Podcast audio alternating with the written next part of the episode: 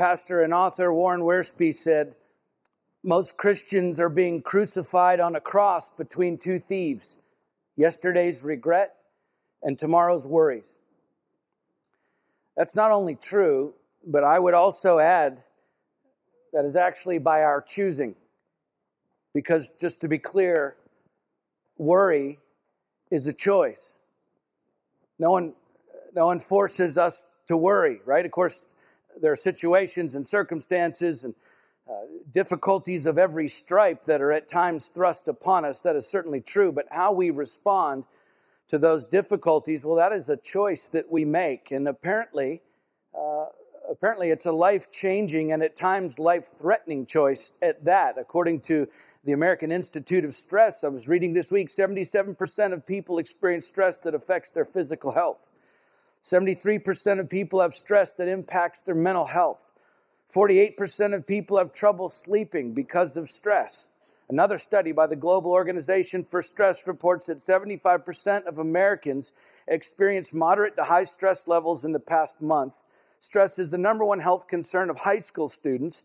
80% of people feel stress at work. And of those who uh, experienced elevated levels of stress, 45% experienced irritability and anger, 41% fatigue or low energy, 38% experienced a lack of motivation or interest in things, 36% anxiety or nervousness, another 36% have headaches due to stress, 34% feel sad or depressed, 26% have indigestion, acid reflux, or upset stomach from stress, 23% have muscle tension, and 21% experience appetite changes. And yet, perhaps uh, the most alarming of all, the CDC says that stress leads to heart disease, high blood pressure, diabetes, depression, anxiety disorder, cancer, and a host of other illnesses. The CDC goes on to report listen, that 110 million people die every year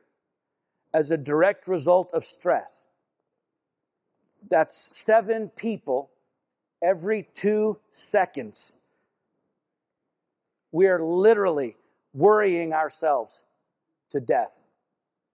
When Wiersbe says most Christians are being crucified on a cross between two thieves, yesterday's regret and tomorrow's worries, he couldn't be more right. We are indeed being crucified by stress, by worry. And what is so incredulous about that is the fact that the worry that is killing us is a choice that we make.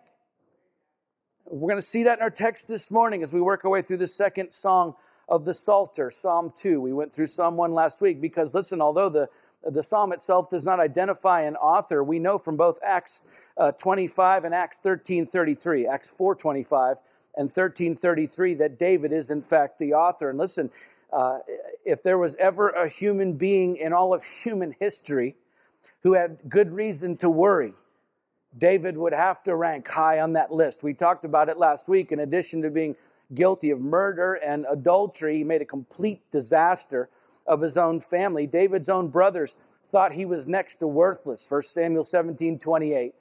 He was mocked by his enemies, 1 Samuel 17, 42 through 44. He was hunted relentlessly by his own king who wanted him dead, 1 Samuel 19. Listen, David's own wife, his own wife despised him in her heart, 2 Samuel 6, 16.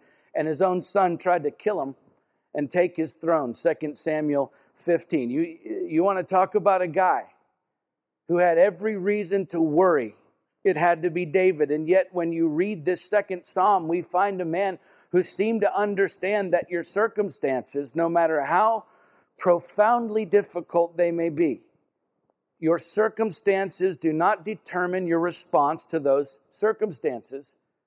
You do. Okay? We alone determine how we respond to difficult circumstances. The fact is, worry is a choice. And as we'll see, through all of his own life experiences, as hard as they were, David learned the secret to living without worry because he learned how to take refuge in God. Because look, uh, no matter how bad it gets, no matter how difficult your life becomes, no matter how overwhelming your circumstances may be, when you take refuge in Him, in Christ, you don't have to worry And we're going to see why in this psalm today. And so you understand uh, it is possible to actually walk through the most deeply troubling circumstances in your life without worrying. And by the way, uh, if this speaks to you at all because you tend to worry about things, just know that, that Pastor Rob telling you that you can truly live without worry is the pot calling the kettle black. Because I can worry about things with the best of you, right? It's something actually God has been dealing with me about, teaching me through His Word that there is a place of refuge in Him that is so secure, worry has to wait outside. If that resonates with you, then turn with me to Psalm 2 and let's read it together. We're going to see what David has to teach us about living a life free, truly free of worry. Psalm 2, we'll begin with the first three verses. Why do the nations rage and the peoples plot in vain? The kings of the earth set themselves, and the rulers take counsel together against the Lord and against his anointed, saying, Let us burst their bonds apart and cast away their cords from us. Psalm 2 is classified as a, a, a, royal psalm. It would have been one of those songs that was sung as a part of the celebration at the coronation of a new king. And yet we know from Acts 4 that it was also a prophetic song referring to Jesus Christ and his rule, which becomes increasingly obvious as the psalm progresses. Although, even here in these first two verses, we see references to Jesus. The word Messiah comes from transliterating the same ancient Hebrew word for anointed, Mashiach uh, in the Hebrew that's used in verse 2, which is also the Hebrew equivalent of the Greek word Christos, which is translated, of course, as Christ. And the nations in verse 1 was a term used in antiquity to describe the hostile Gentile nations that surrounded Israel at the time. And when David says they rage against the Lord and his anointed, the word rage is an Aramaic word, which is fitting because many of those nations surrounding Israel, those people spoke Aramaic. And so you had all of these pagan people groups surrounding God's people the Aramaeans, the Ammonites, the Moabites, the Edomites, the Phoenicians, the Philistines, uh, who were all, by the way, perennial enemies of Israel, plotting against the people of God. And interestingly, that word plot in verse 1 is the same Hebrew word that's translated as meditate in Psalm 1, which we looked at last week, that says, Blessed is the man whose delight is in the law of the Lord, and on his law he meditates day and night. It's the same word as plot here in Psalm 2. And so, with the same intensity and passion and delight that God's people meditate on God's word, the nations around God's people plot their destruction. And again, although it's, it's certainly describing the status of God's people in the time of David and the Gentile nations that surrounded them, it is also very much prophetically describing the status of God's people today and the unbelieving world around us and, and the vanity, specifically and absurdity of the idea that somehow the kingdom of God represents bondage to the unbelieving world instead of freedom. To the point that those who plot against him would say, Let us burst their bonds apart and cast away their cords from us. Okay, David's saying, listen, the world hates God, but you don't have to worry. Okay, for the Gentile nations, to overthrow the anointed king over Israel would mean overthrowing God's plan for his people. And that's exactly the way that it is today. It's no different, right? If you were to, uh, if you were to poll a large number of unbelievers today and you ask them if they hated God, right? There might be a few people who would say yes, but you understand, uh, for an atheist or an unbeliever to say they hate God is to acknowledge that there is a God. And so, what you're far more likely to hear over and over again by the vast majority of unbelievers when you ask them if they hate God is no. Uh, no, I don't hate God because I don't believe in God. And yet, the moment you begin to describe God's plan for this world, the sanctity of life, the sacredness of marriage, the bondage of sin, our need for a Savior, the necessity of repentance, the cost of following Jesus, all of a sudden, those same people who tell you they don't hate God are ready to go to war with you over His plan for this world. And the only way to defeat God's plan for this world is to defeat God. And so, whether people realize that's what they're doing or not, there is a massive effort by the secular world, which has been going on, by the way, throughout human history, right up to today, to try and overthrow the rule and reign of God Himself because they see His rule as bondage. Right? If you, if you look at the sexual revolution of the 60s, Uh, Roe v. Wade in the 70s, the same sex marriage movement of the 2000s, the transgender movement today, uh, whether you agree with those movements or not, if you ask the people who are fighting for those changes in our society what they're fighting for, they will tell you it's a fight for freedom. Freedom from what? Well, at the end of the day, they're searching for freedom from God's plan for this world, at least as His Word defines it the sanctity of life, the sacredness of marriage, the bondage of sin, our need for a Savior, the necessity of repentance, the cost of following Jesus. Look, much of this world is really not interested in any of that because they see all of that as oppression. Hence their response let us burst their bonds apart and cast away their cords from us. And look, you understand that's the world being the world. It's exactly what we should expect from the world. And so the question is how are we supposed to respond to that? What should our response be to those who reject God and His plan for this world and His church, by the way, you and me? Should we worry ourselves to death over the social and legal changes that are happening in our country today? No. No, in fact, the only thing that accomplishes is making you miserable. And in the process of being miserable, over things we have no control over. We're showing the world that we also have no confidence in the God we say we worship to do what he said he would do in this world. So, what is our response? Well, it starts with humility. As we remind ourselves, first of all, that we were all, every single one of us, we were born into this world as God haters. Our nature before we submitted our lives to Christ was to overthrow God, first in our own hearts and then in the world at large. The only uh, difference between us and the rest of the world is that we've accepted the free gift of grace that none of us deserves, the gift of grace that saves us. And then in that humility, we look to Christ, the Lord's anointed, as David says, with great confidence because of what he promises us, both throughout the rest of the psalm, as we'll see, and in Jesus' own words in the Gospels. In the world, he says, You will have tribulation, but take heart. I have overcome the world. John 16 33. And so we have absolutely no cause for worry about anything this world throws at us, which means as the world responds to us and God's plan for the world with hate and lies and rejection, we are able to humbly and confidently respond with love and truth and acceptance. Right? Not acceptance of sin, but acceptance of those who are bound in sin, exactly like every single one of us was at one time. You understand? Uh, listen, winning the culture war is not going to win anyone to Christ. Okay, I'm not saying we shouldn't stand up for what's right, we should.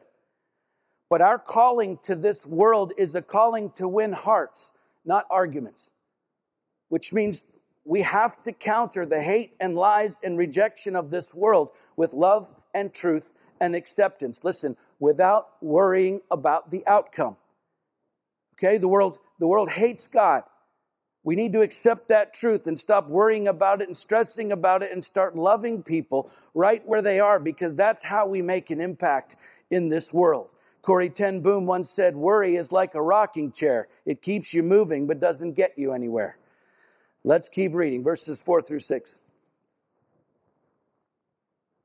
He who sits in the heavens laughs. The Lord holds them in derision. Then he will speak to them in his wrath and terrify them in his fury, saying, As for me, I have set my king on Zion, my holy hill. So David says God sits in heaven and laughs. He's not laughing uh, at the sin of man, by the way. He doesn't laugh at our sin. He laughs at our arrogance in believing that we're somehow in control of this world and what happens in it. And more specifically, he laughs at the belief that through human effort, we think we can somehow eliminate God from the human experience. And as ridiculous as that sounds, especially to a church full of believers, that's exactly what humans have been trying to do from then until now. We take God out of creation, we take God out of procreation, we take God out of education. We take God out of marriage. We take God out of our laws. We take God out of every foundational mooring of our society, believing that we can somehow wrestle control away from an omnipotent, sovereign God. And it's nothing new. Throughout the centuries, people have tried to eliminate God and his kingdom, which he laughs at. In the third and fourth centuries AD, the Roman Emperor Diocletian hated Christians and Christianity. He was a God hater and he was good at it, and he was therefore determined to eliminate Christians, Christianity, and Christ from the face of the earth. So he persecuted the church mercilessly to the point that he actually believed he had defeated Christianity. In fact, he ordered the making of a medal with this inscription the name of Christianity being extinguished. He also set up two monuments on the frontier of his empire with these inscriptions his full title, Diocletian, Jovian, Maximian, Herculius, Caesarius Augusti, for having extended the Roman Empire in the east and the west, and for having extinguished the name of Christians who brought the republic to ruin.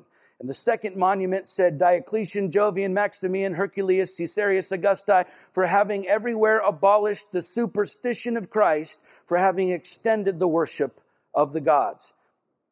Diocletian sincerely believed that he had actually defeated God and the kingdom of Christ. Just in case you're wondering, as of today, Diocletian is long since dead and gone. He's a footnote in the pages of history. While Jesus Christ is alive and well, his fame and glory are spread over all the earth, with Christianity making up the largest religion in the world. This is exactly what David meant when he said, The Lord holds them in derision. In fact, David said, God laughs at, he sits in the heavens and laughs. Bible scholar James Montgomery Boice said it this way God does not tremble. He does not hide behind a vast celestial rampart, counting the enemy and calculating whether or not he has sufficient force to counter this new challenge in his kingdom. He does not even rise from where he's sitting. He simply laughs at these great imbeciles. That's just another way of making David's point. God is in control, so you don't have to worry. You hear me? God's in control. You don't have to worry. Uh, do you think the coronavirus is a surprise to God? What about the stock market? Right, does that have God on edge? What about North Korea or Iran or ISIS or all the rest of the people on earth who want us to die? Is God worried about what's going to happen to us? No, of course not. Why? Because God is in control of what happens to us. Look, certainly we can take precautions and make sensible decisions and use the intellect God gave us to be good stewards with what He's placed in our care. But we don't have to worry about the final outcomes of any of those things because ultimately we are not in control of any of those things. God is. And look, the, the world, uh, man, the world worries about everything. Just turn on the news. If it's not the latest virus, it's a terrorist. If it's not a terrorist, it's a meteor that might plow into our planet. If it's not a meteor, it's another nation trying to control our elections. If it's not another nation, it's one of our own political parties. If it's not a political party, it's the environment. If it's not the environment, it's our food that's killing us. If it's not our food, it's the fillings in our teeth. Look, I can go on and on and on and on today about the things this world really wants us to worry about. When in truth, Worrying about those things is killing far more people than those things themselves. Now, here's the craziest part about all of that. The one thing we can control in all of that, the only thing we can control in all of that, is whether or not we worry about all of that. Yet here we are, the people who belong to the God who is in complete control of everything, worrying ourselves to death over things we have no control over. It makes absolutely no sense, not for us. Right now, look, uh, for the world, listen, the rest of the world has good reason to worry because unbelievers don't have the hope of Christ that we have. Okay, the world is right to worry, but not us. Not us, because we have the answer to everything this world worries about, which means we have nothing to worry about because our God is in control. I just wonder is that the message people see being lived out in your life each day? I ask myself this question often when you're going through something difficult, some challenge in your life, when uh, you're facing some unknown, is it obvious to others that you're not worried because of the confidence you have in Christ and in His sovereignty? Look, uh, not just His sovereignty over this world, but His sovereignty over every single moment of your life. Is that what other people see in you? Or do they see someone who says they trust in God, and yet in practice you worry about things in your life just as much as every other unbeliever does? Because look, if if worry is something you excel at, and I'm preaching to myself here, if you're good at worrying about everything, then honestly, what message are we sharing with the unbelieving world when we say we believe in a God who's in control of everything and yet we don't actually trust Him enough to not worry about anything? Elisabeth Elliot points out worry is the antithesis of trust. You simply cannot do both, they are mutually exclusive. Let's keep reading verses 7 through 9. I will tell of the decree the Lord said to me, You are my son. Today I have begotten you. Ask of me, and I will make the nations your heritage and the ends of the earth your possession. You shall break them with a rod of iron and dash them in pieces like a potter's vessel.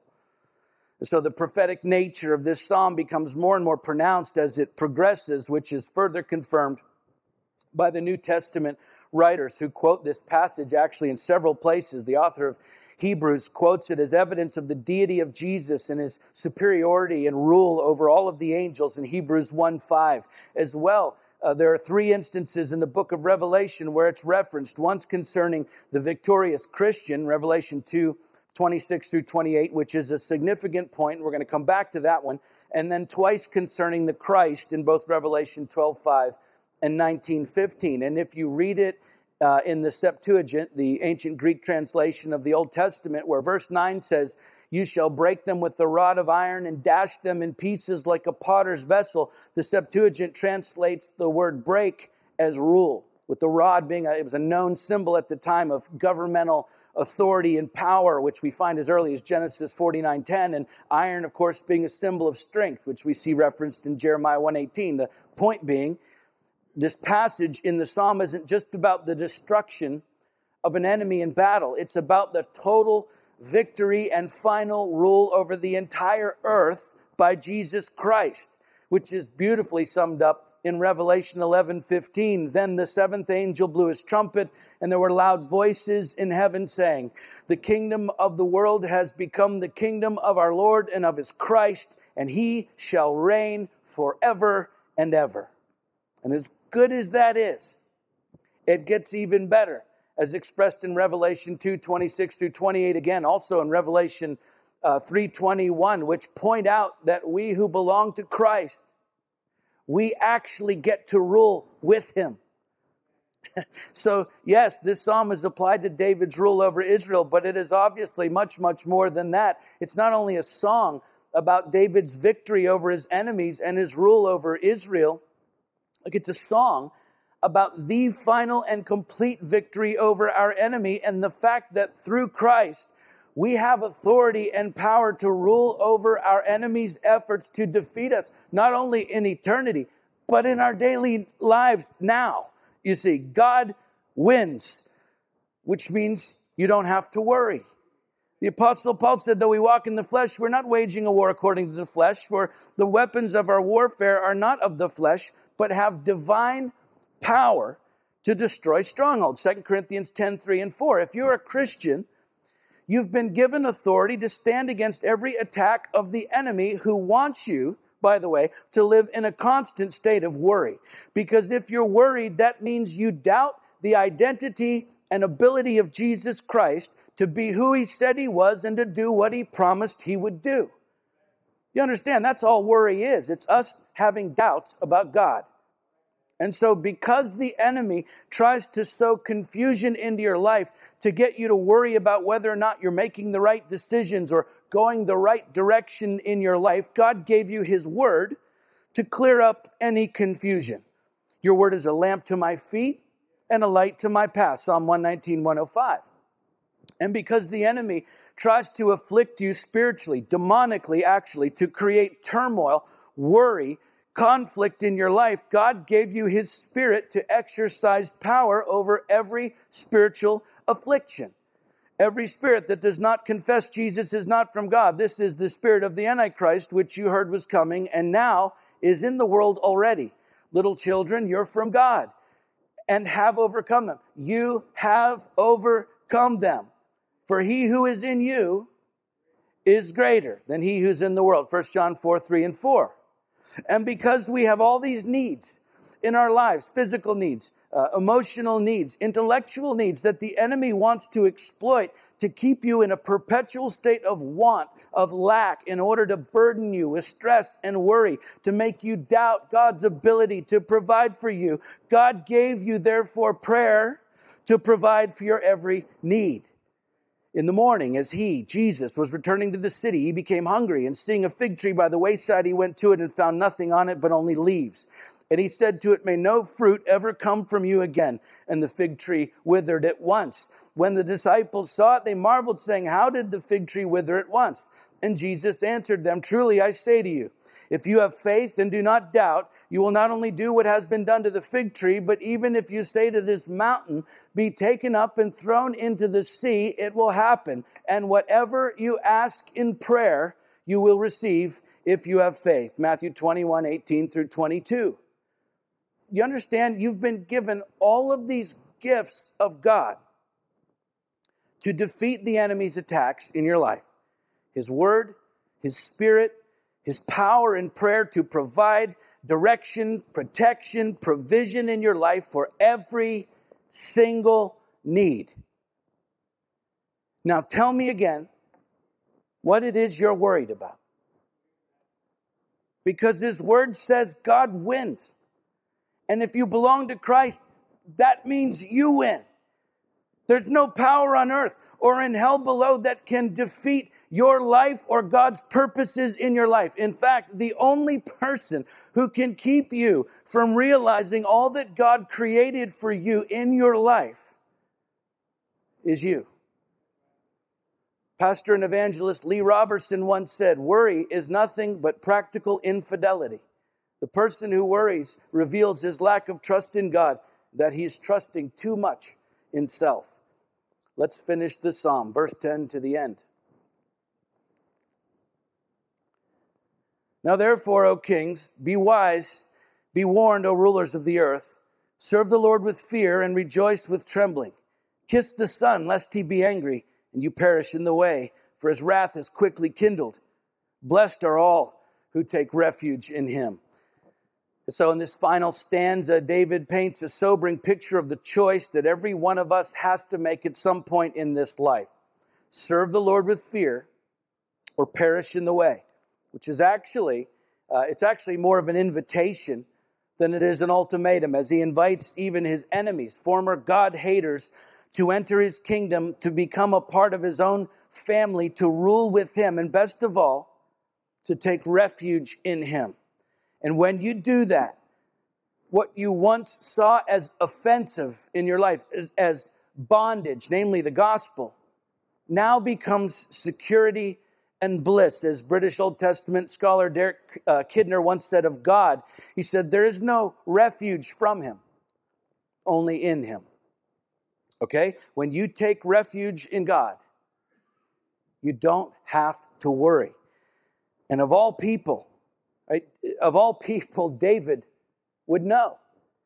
He was hunted by Saul for years. Some, some say as long as seven years, some say a decade or more right? Can you imagine the amount of stress that David must have been under, the pressure that he endured for so long, running for his very life from Saul and later from others, day after day, month after month, year after year, wondering each day if that would be his last on this earth. The truth is, we can't imagine it. We've no idea what that must have been like. And yet, David knew that he couldn't just run away from his enemies in order to find refuge. He had to run to something. He had to run to God because it is only in him that any of us can ever truly find refuge, freedom from all worry. Your bank account cannot shelter you from every storm in life that comes your way. I'm sorry, it doesn't matter how financially prepared you are. The power of positive thinking and good vibes will not sustain you through great times of loss. A new relationship will not heal all the wounds from past relationships. Creating a new routine alone will not bring you freedom from old bondages. Your own willpower will not be enough to power you through life's harshest struggles. Okay, when your life is completely turned upside down, the only thing this world can offer you at best is temporary distractions from the troubles you face. The truth is, the direction and protection and provision and rest and healing and freedom and hope, all of the things that you need to navigate this life, true freedom from all worry, that only comes when you take refuge in Christ. That's why the Apostle Paul said, Set your minds on things that are above, not on things that are on earth, for you have died. And Your life is hidden with Christ in God. Colossians 3 2 and 3. It's not enough to try and distance ourselves, to try and run away from all of the things that worry us. We must run in to Christ to find refuge, true refuge from every single worry in this life. 17th century Welsh poet and priest George, uh, George Herbert once wrote, A hundred load of worry will not pay an ounce of debt. Truth is, worry has never accomplished one good thing in this world or in your life. It is nothing more than a tool of the enemy to try and steal your life away from you, to tear you down, to wear you out, ultimately to kill you. And it starts by doubting the God who has actually saved you from ever having to worry about anything ever again.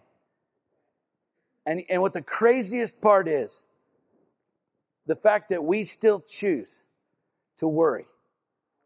Instead of choosing the refuge that He offers us in Him by simply trusting that He is who He says He is and that He's going to do what He said He would do. Instead, we choose to doubt all of that and worry. And it's, look, it's killing us.